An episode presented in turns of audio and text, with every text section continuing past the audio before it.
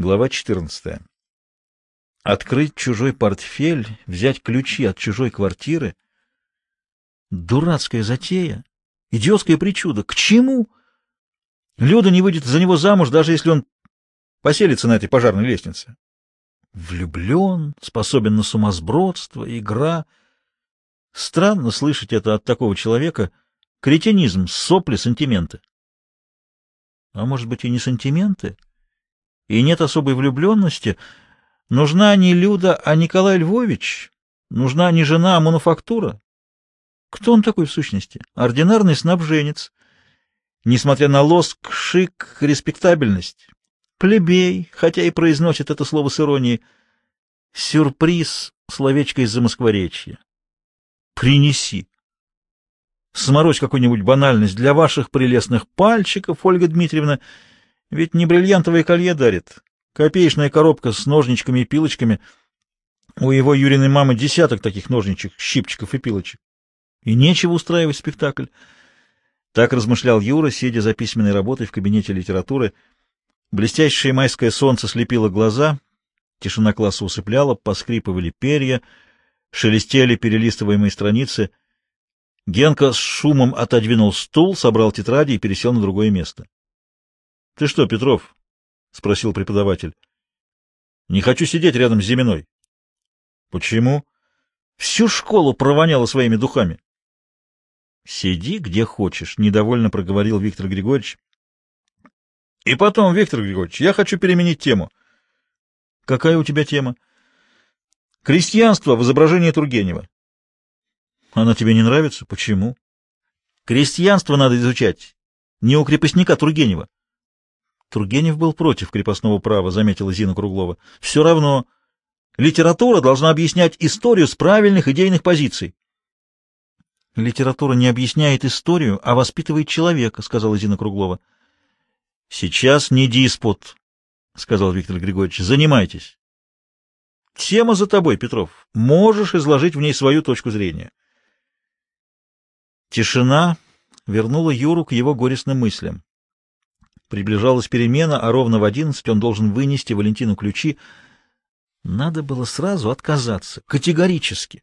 Не мямлить, не конючить. На глазах у всей школы открыть чужой портфель, взять ключи. Он что, с ума спятил?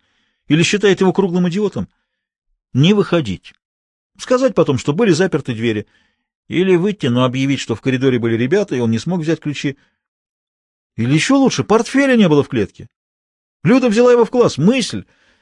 Впрочем, Валентин наверняка скажет «хорошо, сделай это завтра». Нет, нет, нет, в такую авантюру он не вяжется. Вышибут из школы. За месяц до окончания. Спасибо. Конечно, если он попадется, можно наврать, что он хотел положить Люде в портфель записку. Люда выручит, подтвердит. И все же надо объясняться, оправдываться. Они будут сидеть на учкоме с каменными лицами, будут допрашивать, выпытывать, читать нотации — даже если в школе все сойдет благополучно, то неизвестно, как получится у Валентина. Войдет в дом, а тут явится Ольга Дмитриевна. Не поверит же она, что он влез в окно по пожарной лестнице. Прозвенел звонок. Юра вышел в коридор, посмотрел на клетки. Клетками назывались стеллажи, разделенные на открытые ящики. Над каждым бумажка с фамилией владельца. Сюда складывали книги, тетради, чертежи, личные вещи. Клетки неприкосновенные. Взять что-либо даже заглянуть в чужую клетку считалось преступлением. Юра подошел к своему ящику, сделал вид, что перебирает там что-то, взглядом примерился к клетке Люды. Достаточно протянуть руку, чтобы взять ее портфель. Портфель приоткрыт, Люда не защелкнула его, просто втиснула в ящик. По коридору бегали ребята, толпились у кооператива, столика, на котором разложены тетрадки, карандаши, ручки, чернильницы, линейки, циркули, транспортиры, стиральные резинки — один из школьных анахронизмов, которые так презирал Юра. Кооператив сохранился с донеповских времен, когда тетради и карандаши добывались с трудом и распределялись учкомом среди учеников. Теперь все можно купить в любом магазине, в большом выборе, хоть и на копейку две дороже. Но кооператив остался. Не надо, видите ли, покупать у Непманов и тем поддерживать частный капитал, а главное традиция, которую надо сохранить во всей ее чистоте и неприкосновенности — как надоело! Одно и то же, из года в год, из класса в класс. Такие нелепости. Валентин затевает глупую историю, но в ней хотя бы проглядывается личность, индивидуальность. Он не боится войти в чужую квартиру, положить набор. Он вырос в другое время. В то далекое время устраивали маскарады, шутили, мистифицировали и ничего не боялись. Почему же он, Юра, должен жить по чуждым ему законам? На диспуте он декларировал свою независимость, свое желание быть самим собой. Вот он и будет самим собой. Его приятель влюблен, хочет сделать подарок, делает в не совсем обычной шутливой форме. Что предусудительного? Прозвенел звонок, все потянулись в классы и кабинеты. Коридор опустел. Юра вынул из клетки портфель, открыл, вытащил ключи. Один большой, другой маленький, для французского замка, положил в карман, поставил портфель в ящик и спустился по лестнице.